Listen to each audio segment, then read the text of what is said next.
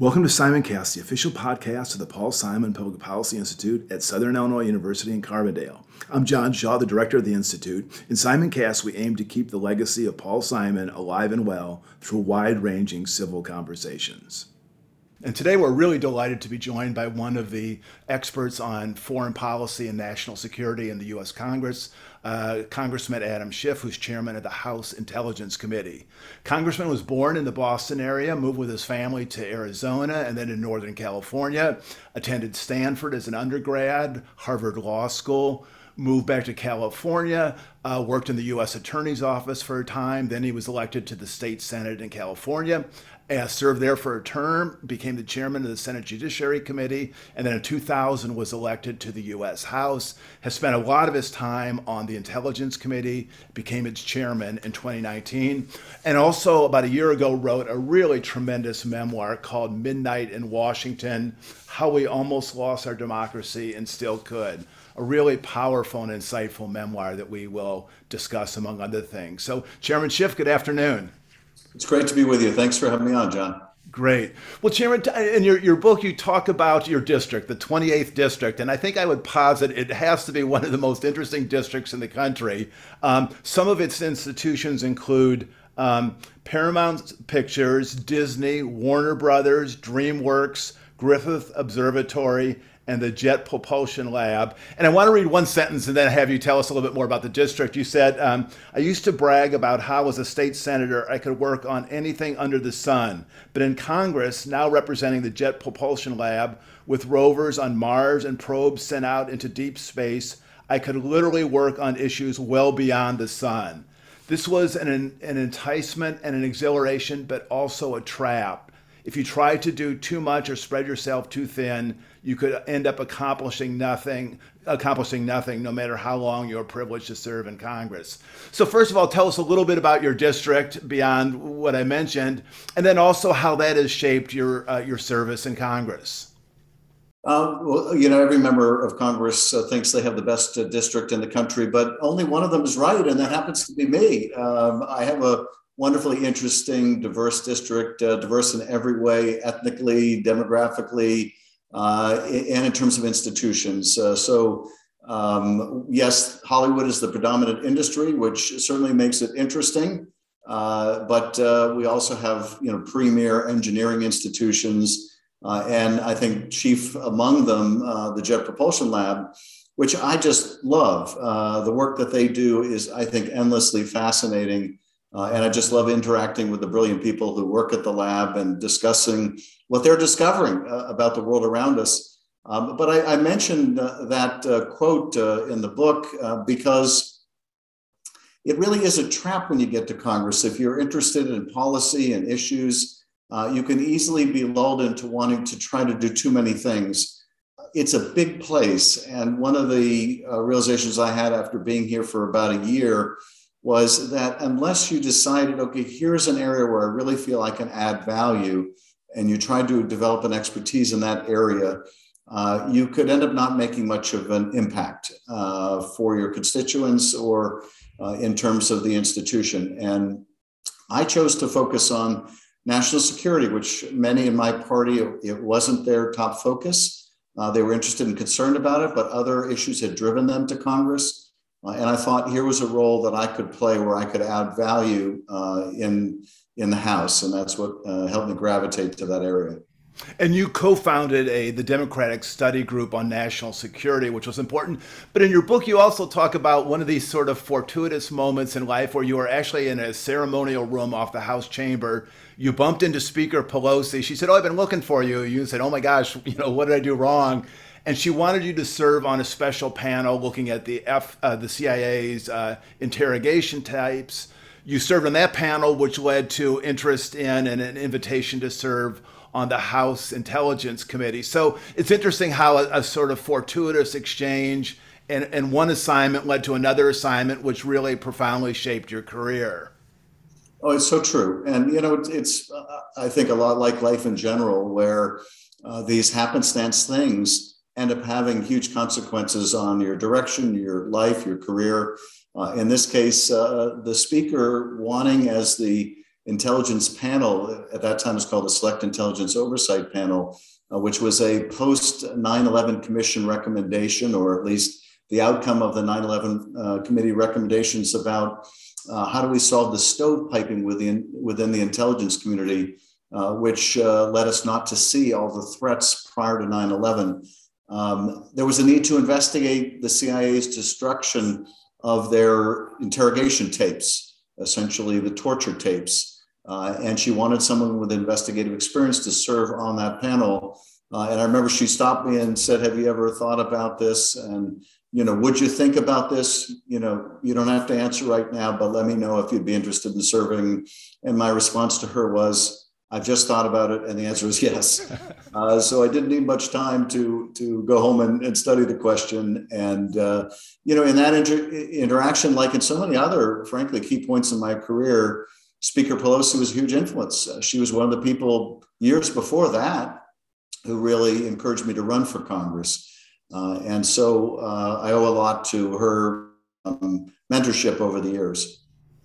Well, the House Intelligence Committee oversees a sprawling intelligence apparatus. I think there's something like 18 agencies, nine of which are located in the Defense Department, includes agencies that we are familiar with and probably many that we are not. Um, I was looking at the Congressional Research Service. They say the annual budget for the intelligence community is about $85 billion. Um, so tell us mechanically, just I mean, a little bit about your committee, how it works, and how you oversee these these entities that have sort of go out of their way not to be uh, learned very much about. Yeah, it's a great question. Uh, you know, we meet in what we call affectionately the bunker. Uh, it's a classified space uh, called a SCIF, the, a sensitized, sensitive compartmentalized information facility um, below the Capitol, and uh, basically, we have closed hearings with the intelligence community. Uh, we had one today, for example, on the issue of transnational, uh, ex, you know, extremist uh, threats. Uh, so that is the, the international dimension of white nationalism and that uh, threat to of domestic terror as well as international component to that. Um, other days, you know, yesterday we had a hearing on Ukraine, as you might imagine. Um, but in addition to doing oversight and developing policy that way, we set the budget for these agencies. Uh, we make sure that they operate uh, within the law, that they protect people's privacy. Uh, so we oversee the NSA, for example, that does electronic surveillance, the CIA, which does both electronic and human intelligence, as well as other agencies that do imagery intelligence. Uh, and most of that work, work product is rolled into an annual intelligence authorization bill. Um, it's a it historically has been a fairly nonpartisan committee. Uh, happily, I can tell you again today, it's becoming again a nonpartisan committee. Uh, during the Trump years, when Trump badly politicized the intelligence agencies, uh, and of course we had to investigate uh, a lot of the former president's misconduct, uh, it was a very different environment on the committee uh, but happily uh, getting back to the sense of comity that we've enjoyed historically. I've been reading a book by Amy Zegart, who is a uh, intelligence expert at Stanford and at the Hoover Institute, and and she she made an interesting point. She just said that you know whereas in you know many members of Congress have kind of you know are not that familiar with the military, you know don't have have not served in the military. This is particularly true with intelligence. And she said in 2020, just 18 of the 535 members in Congress had worked for an intelligence agency. But and she also goes further to talk about how so much of what the public knows, and even frankly lawmakers, is based on what she calls spytainment, which is you know these sort of thrillers we see on TV and Netflix. And she said, of course they're fun, but she said they they have uh, uh, a, a, there's a distorting element in which the public sees these agencies is more powerful, more capable, capable, um, and maybe even more unmonitored and untethered than they really are. Could you talk about that? Yeah, in fact, I just got together with Amy a couple months ago uh, to discuss some of the issues she writes about.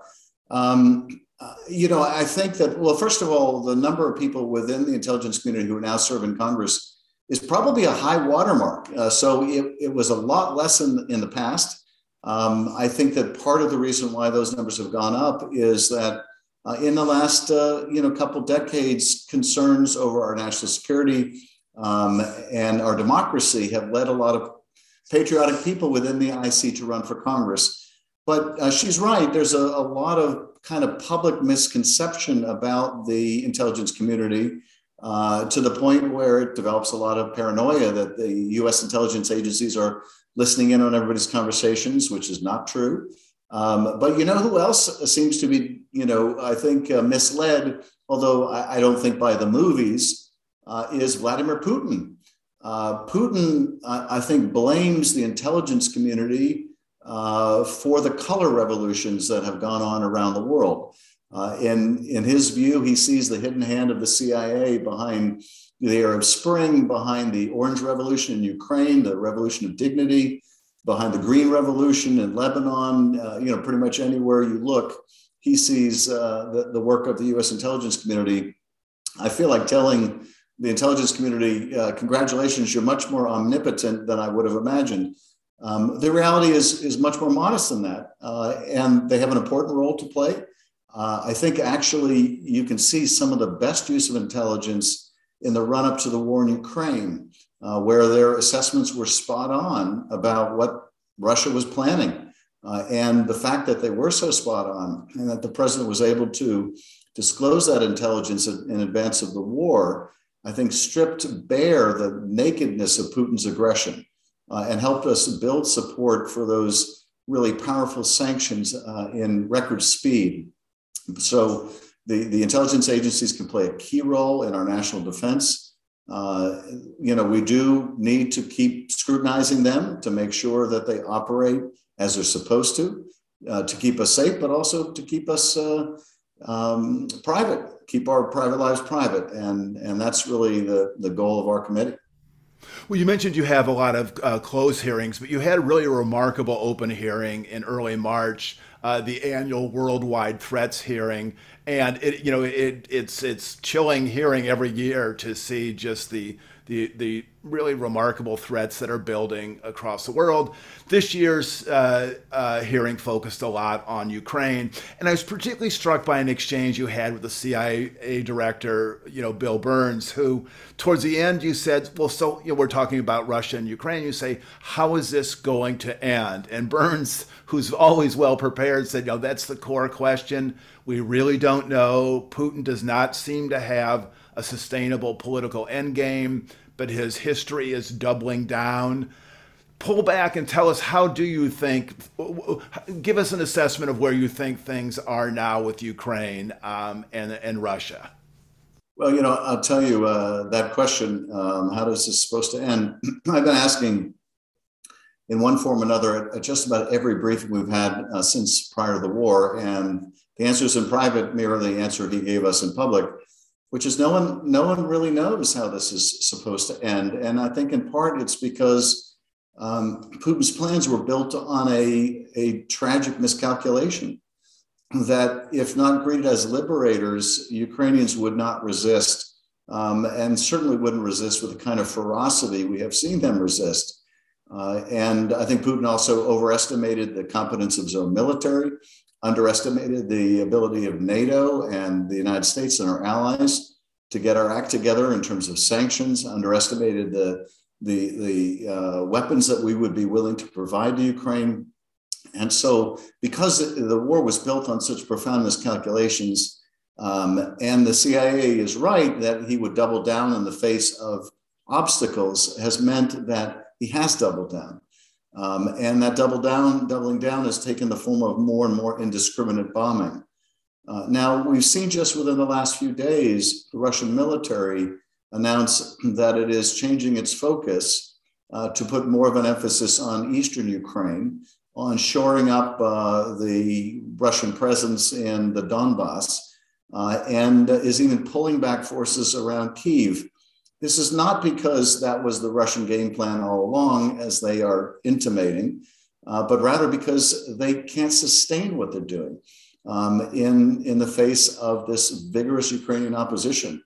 Uh, Ukrainians were pushing them back. And so their going back is not a virtue on their part, it's a necessity. Um, nevertheless, um, Putin has staked so much on this, it's still difficult to see how he backs down. Um, and I, I, think what we need to do is more of what we've been doing, which is continue to uh, su- supply uh, new uh, and additional capabilities, military capabilities to Ukraine, um, support uh, them economically and with humanitarian assistance uh, until um, the Russian people themselves begin to turn on this war. And Putin begins to fear that if he persists, it could mean the end of his regime. Uh, it's hard for me to see him uh, backing down short of that. I saw Leon Panetta on TV recently uh, saying that his view was that the longer this conflict goes on, the more likely it is that Russia will lose. I, I, think what he meant by lose was withdraw from from most of Ukraine. Is that the? I mean, but at the same time, we're seeing Putin just hammering these cities and these innocent civilians. I mean, is that sort of the dynamic that the longer this plays out, the more likely that Putin will eventually have to retreat? I think that's true. Um, uh, part of Putin's calculation is this could be done swiftly. It could be done so swiftly the US wouldn't be able to put into effect with its allies punishing sanctions, um, or that they could find end runs around them for as long as they need because it wouldn't be that long. I, I, think this was the calculus of some of the other countries too, like China. I think President Xi expected this to be over quick uh, and, and has to be concerned with uh, being stained by what Putin is doing if China uh, helps Russia evade sanctions or provides them with military support. Uh, so I think that uh, the longer this goes on, the more unsustainable it is for Russia, the more they're forced to trim their hopes and expectations in Ukraine. The, the terrible tragedy of that, of course, is the longer this goes on, the more Ukrainians are dying. And so uh, it's hard to, on the one hand, hope that this goes on because it means Russia's failing when it going on means more and more loss in Ukrainian life. Your intelligence committee sent a letter to the intelligence community. I think it was last week. It was a bipartisan letter, and it called on the intelligence community to continue to work hard to help the Ukrainian, uh, you know, giving information as best they can, but also to do some very careful investigation about potential war crimes. Tell us a little bit about the genesis of that letter and what what what issues you're trying to get the intelligence community to focus on. Well, I, am really proud of the role that the intelligence community has played uh, in helping Ukraine and helping the United States and our allies, not just by previewing what Putin's intentions were, but also uh, by previewing that uh, when the Russians talk about Ukraine and chemical and biological weapons, when the Russians push out propaganda about a Ukrainian weapons program, what it really means is the Russians are contemplating using those weapons themselves and they're trying to establish a pretext. Calling them out on it makes it more difficult for them to do it and more transparent if they do it.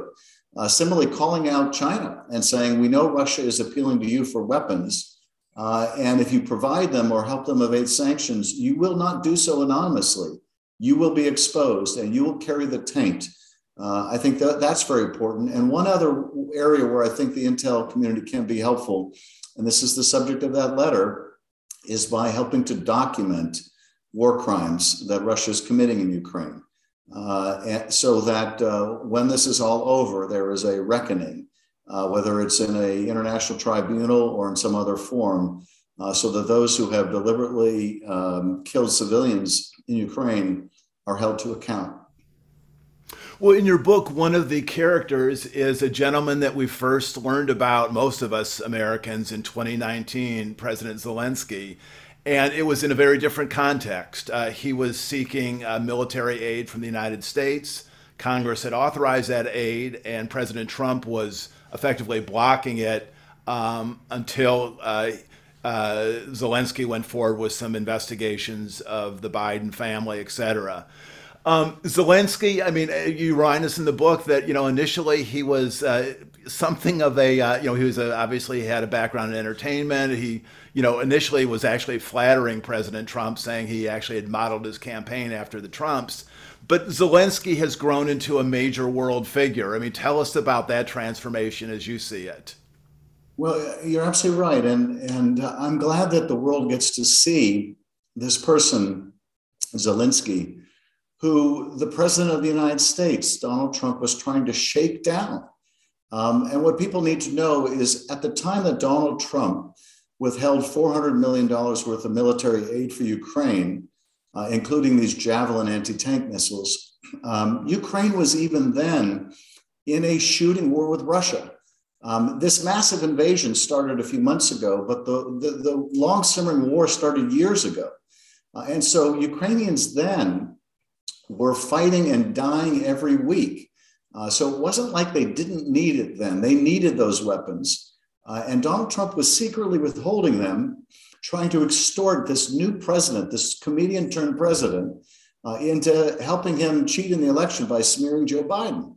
Uh, and imagine, you know, Zelensky at that point had been only in office for a matter of months. And his first interaction with the United States is having the president of the United States trying to shake him down. Uh, you can just imagine um, whether he was concluding so this is this what the united states is all about? Uh, is this how world affairs really works? Um, you know it is how putin works but it, it, it, was not how the united states worked. And it, it really is just so uh, galling that that was his first impression of the president of the united states.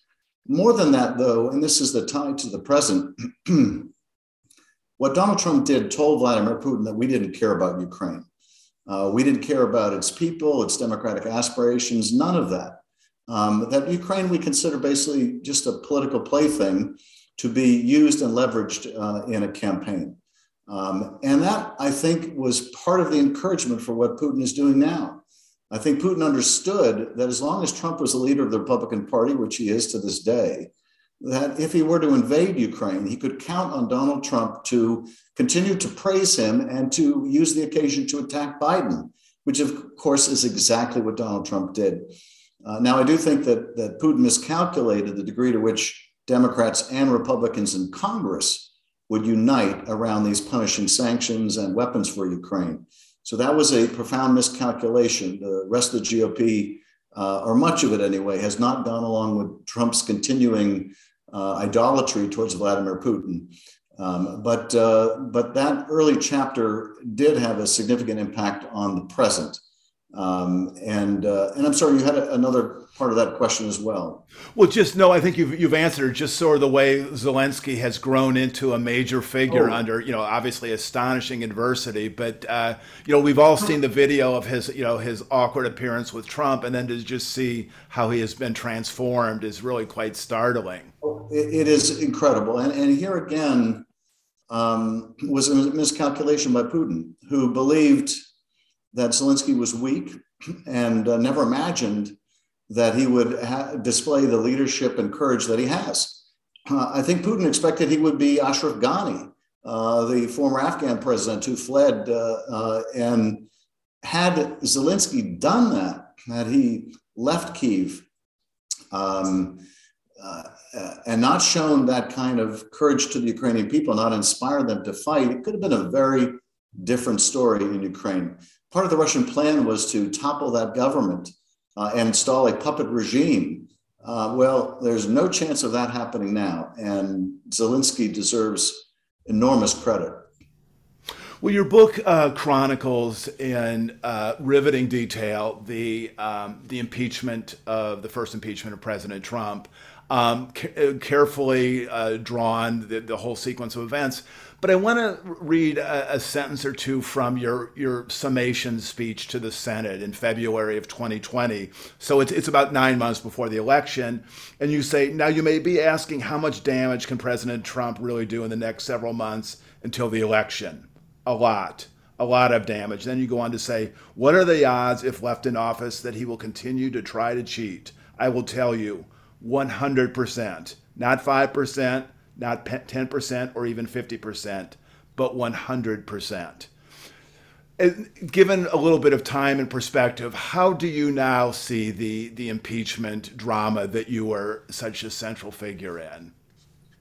Well, I, I think it's so tragic that uh, um, seeing what he was made out of, um, uh, seeing that this was a person who couldn't tell the truth, doesn't know right from wrong, is fundamentally indecent and would be a danger, and yes, would continue trying to cheat that the Senate couldn't muster the courage to do the right thing, uh, knowing that he was guilty. Uh, and indeed, the Republican senators that voted to acquit, so many of them admitted that he was guilty um, and yet wouldn't convict. And, you know, the, the, the prediction I made in that trial that if he was left in office, they found him guilty but didn't remove him, that this is what we could expect. It, it wasn't like I required a crystal ball for that. It didn't require any great clairvoyance. Uh, it just required seeing who he was. Um, it was the day after Bob Mueller testified, the day after Donald Trump thought he had escaped accountability for his Russia misconduct, for inviting Russia to help him in the 2016 election, for making use of Russian help and then lying about it and covering it up. Uh, remember, Trump's own campaign manager was secretly meeting with Russian intelligence, uh, giving them polling data while they were running a social media campaign to elect Donald Trump, uh, and then covering up and lying about it. Uh, it was the day after Mueller testified, and Donald Trump believed he had been uh, able to escape the jailer, that he was on the phone with Zelensky trying to extort a different country into helping him. Uh, and, and so the idea that if he was not held accountable for the Ukraine misconduct, that it wouldn't lead to even worse misconduct uh, was you know, contradictory to everything we'd seen of him. And, and so I, I look back on that as a moment in time when, had the Senate lived up to its oath of office, we might have avoided a bloody insurrection that was headed our way. Well, your book has a, an utterly riveting account of the day of January 6th and what it was like to be at ground zero as as the uh, the insurrection unfolded. Um, and, and you, you describe it vividly, but then you write, um, looking back on these events, I am struck not only by the inevitability of the violent insurrection, but how peril- perilously close Trump came to overthrowing the American government, excuse me, and remaining in office without the benefit of being elected. We came so close to losing our democracy, so very, very close. Um, talk about that. Um, there were multiple lines of effort to overturn the election. Um, January 6th was just the violent culmination of those efforts. So, those efforts included trying to suborn the Justice Department, to decapitate its leadership, uh, and install someone who would uh, promulgate false claims of massive fraud, who would urge the states not to send slates of electors. Uh, it involved uh, 60 bogus lawsuits all over the country. It involved the creation of fake certificates of electors uh, it involved the former president on the phone with the Secretary of State in Georgia, as well as other elected officials around the country. In the case of Georgia, trying to get that elected official to fine 11,780 votes that didn't exist. Uh, and it involved uh, trying to pressure the vice president of the United States to ignore his constitutional duty uh, and essentially declare Trump the winner. Uh, it also involved uh, an effort that ran straight through the House of Representatives uh, to get Republican House members to vote to overturn the election. And this is what I'm alluding to, which is all of those efforts came perilously close to success. They all failed, but they all came so close. Uh, and, and the tragedy of the, the time between then and now, between January 6th and now, is that even after the Republican Party saw uh, the terrible end to which Trump and Trumpism had brought us to the point of a violent attack on our capital. Uh, even then, they refused to repudiate him. Um, even now, they're using that big lie about fraud in the last election to usher in a whole new generation of Jim Crow laws uh, and to strip independent elections officials of their duties and give them over to partisans. The lesson they seem to, seem to have learned from that failed insurrection is that next time if they couldn't have a Secretary of State in Georgia, for example, who would find those thousands of votes that didn't exist, they want to make sure they have someone in that position next time who will. Uh, and, and this is how democracies come to an end. It's not always by violent means. More often, it's by using the instruments of democracy to tear down democracy itself. Uh, and so I, I, wrote this book as a, uh, as a sounding of the alarm, um, but also uh, I wrote this because while there had been a lot written about what happened in the White House uh, during the Trump years, there hadn't been much written about what happened in Congress. And but for so many uh, of my colleagues uh, enabling the former president, he could not have done any of these things. Uh, the historian Robert Caro once wrote that power doesn't corrupt as much as it reveals.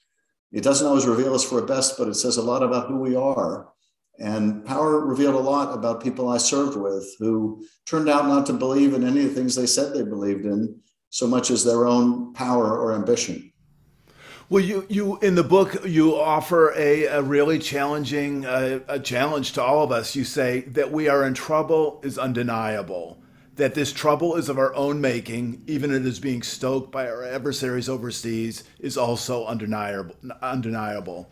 Democracy is hard. Civilization is not inevitable. Our present circumstances are desperate, but we do not have the luxury of despair. American history gives us good reason to be hopeful, for it demonstrates an almost endless capacity for renewal.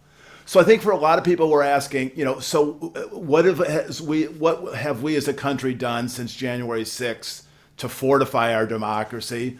What can average citizens do to fortify our democracy? What can places like the Paul Simon Public Policy Institute do to fortify our democracy? What can we do to to avert this uh, potential catastrophe that maybe still is lurking off in the distance?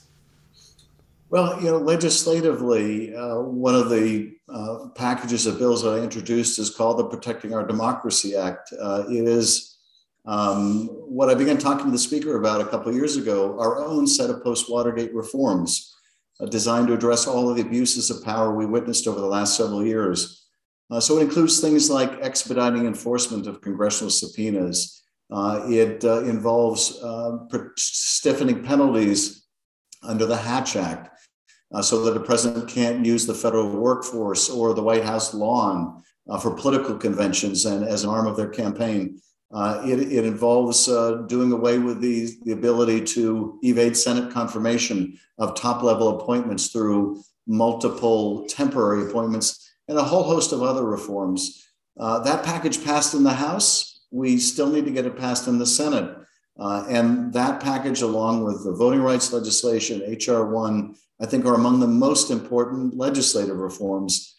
But at, at a, a, more grassroots level, I, I, think the point of the spear right now, uh, that spear pointed at the heart of our democracy, are these voter disenfranchisement efforts. Uh, these efforts to um, run out of town, sometimes with death threats, local, nonpartisan elections officials. They need our protection. They need our encouragement. They need our support. Uh, and we need to fight these efforts to turn people away from the polls, and particularly uh, and insidiously, people of color are being turned away deliberately. Um, and, and so, where new obstacles have been enacted at the state level uh, to make it harder for people to vote, we have to arm those people with good information about how they can overcome those difficulties and make sure that their, their vote is cast and that their vote is counted. Uh, I think those are among the most important things we can do. Um, but then I, I also feel, feel, there really needs to be a national movement uh, in support of our democracy and a reawakening of the importance of democracy. As we watch those images from Ukraine, uh, you know, one stands out to me of this older Ukrainian man throwing himself in front of a Russian tank. Uh, and the tank stops and then lurches forward again and stops again. And I just marvel at the courage of this man to do that, this Ukrainian man to throw himself in front of the tank.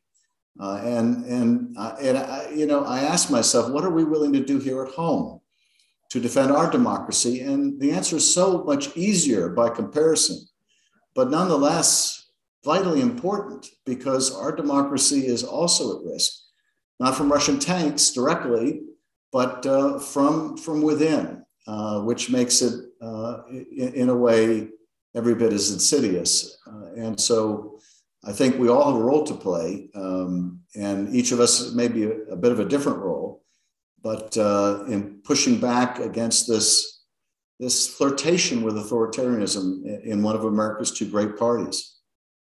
We have a couple questions uh, emailed in, and the first one, Chairman Schiff, it comes from James and Wilmette, who wants to know about the relationship between the House Intelligence Committee and the Senate Intelligence Committee. What are the similarities? What are the differences? How do you work together um, in carrying out your responsibilities? Uh, you know, it's a great question. We work together very closely. Um, the, the, that intelligence authorization bill that I mentioned uh, earlier the, the product of both of our committees. Uh, we produce it separately, but it's the product of years worth of work in each committee. Those bills are then reconciled with each other and, and hopefully successfully passed uh, on the House uh, or Senate floor, uh, both floors, really. Um, that requires us to work together um, to essentially get to four corner agreement, is what we call it, where the chair and, and ranking member, Democrat and Republican in both houses, needs to come to agreement on the same exact terms. And we've been able to do that. Um, so each committee has a slightly different personality.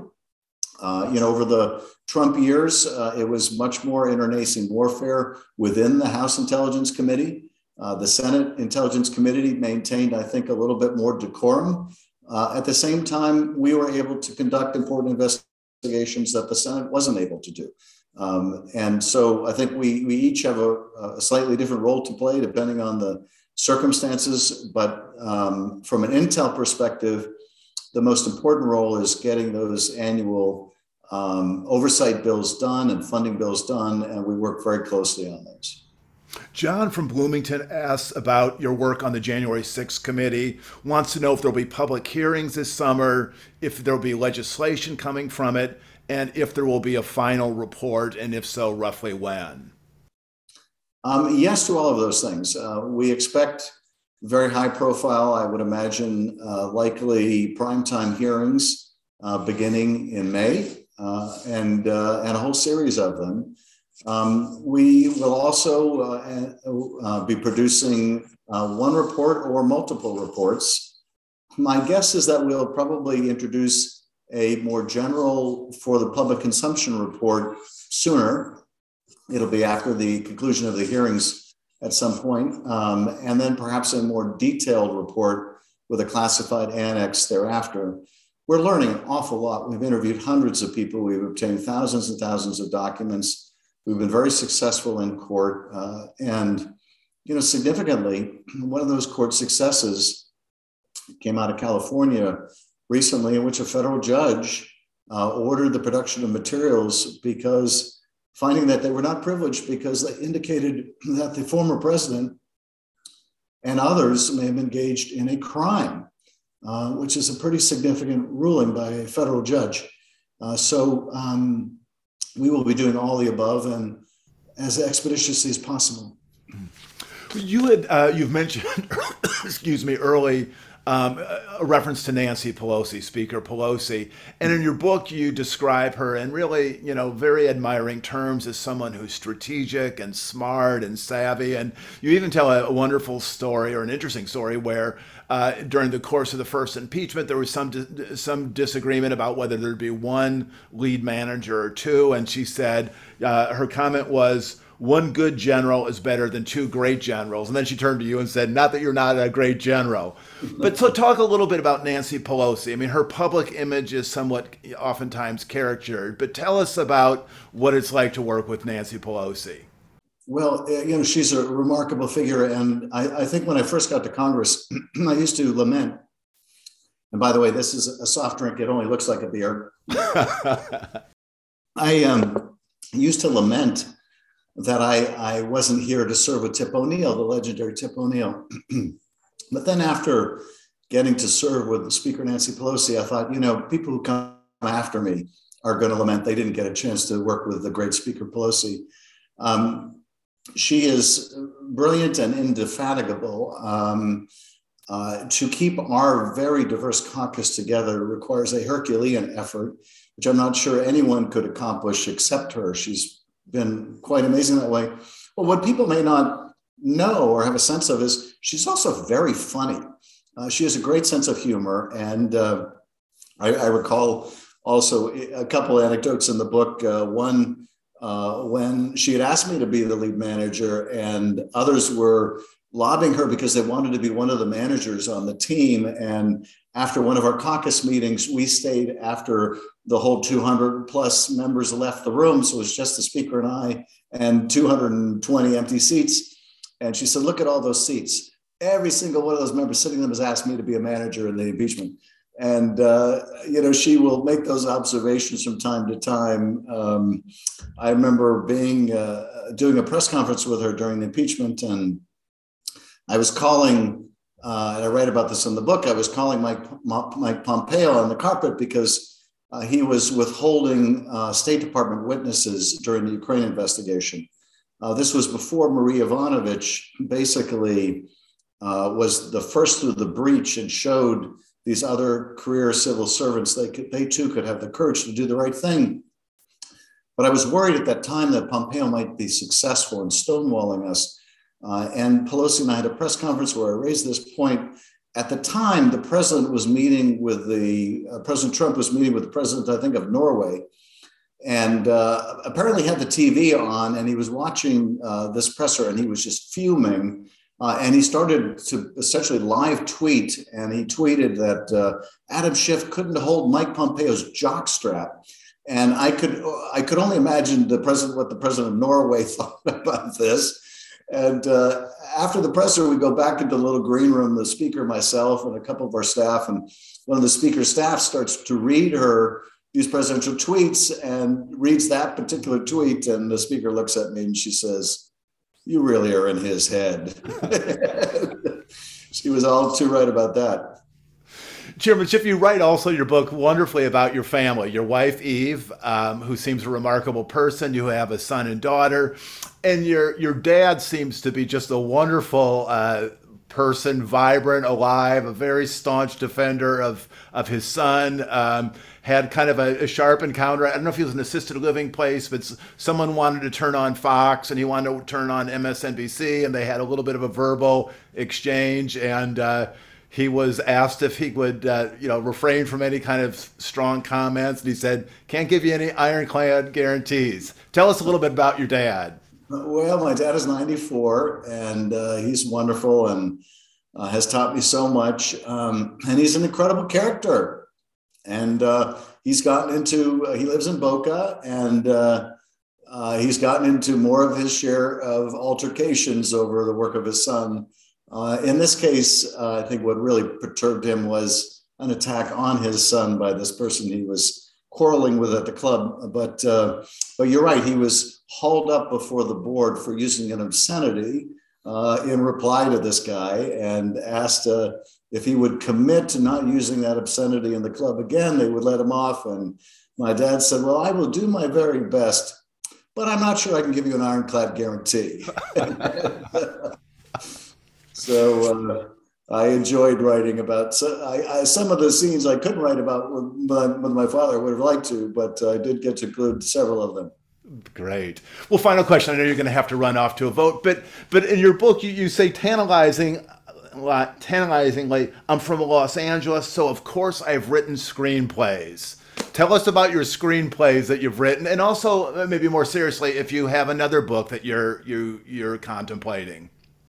Uh, you know, over the years, beginning uh, before I was in the state legislature, I started to write screenplays. I've written three. Uh, I had an agent at William Morris at one point, and uh, uh, you know, it was kind of funny when I was in the state senate. Um, one of my colleagues was a senator named Steve Peace, who was a movie a filmmaker uh, prior to being in the state senate, and he made a lot of these sort of low budget cult films, like Attack of the Killer Tomatoes was one of his films.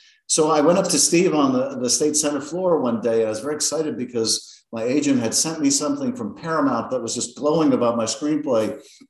And I said, Wow, isn't this great, Steve? And I'm getting this great feedback and that great feedback. And Steve looks at me with this just complete dismissive tone. He says, uh, Adam, there are two kind of answers in Hollywood there's yes, and there's here's the check. You're getting a lot of the former and none of the latter. so he taught me something important about uh, Hollywood. Uh, but uh, in terms of the present, um, I, I, was really only able to write the book Midnight in Washington because of the pandemic. Um, the first several months, I had a lot of time at home, like so many Americans. Um, I, I, it was, I think, important for me to write both as a matter of history and to sound the alarm. Um, it was hard to write, uh, to to live through this again, and um, I think what I would like to do next is write a work of fiction, not a, a screenplay, I don't think, but maybe a novel. Um, I would it would be enjoyable uh, and a nice diversion. Um, so uh, I think my next writing project will probably be that if I should find the time. Great. Well, thank you so much for your time today. We, we really appreciate it. And I would recommend to all of our viewers Midnight in Washington. It's really well written, very vivid, and raises some of the most profound questions about what we are facing today. And Mr. Chairman, if uh, when conditions allow, if if your travel plans uh, take you uh, through Illinois, we'd love to bring you to the Paul Simon Institute and show you around and give you a sense of, of some of the things that Senator Simon did in his retirement and the legacy we're trying to perpetuate. I would love that. I'm a big fan uh, of the senator and his legacy, and uh, and now of your institute. So thank you very much for the invitation. Great, thank you. Thank you for listening to Simon Cast, the official podcast of the Paul Simon Public Policy Institute at Southern Illinois University. Simon Cast is produced in collaboration with WSIU Public Radio. You can find Simon Cast wherever you listen to podcasts, including NPR One, Apple Podcasts, Spotify, Stitcher, and more. Please subscribe to new episodes as soon as they're posted and tell your friends about our show. For more information, visit paulsimoninstitute.org. Thank you for listening and thank you for keeping the legacy of Paul Simon alive and well.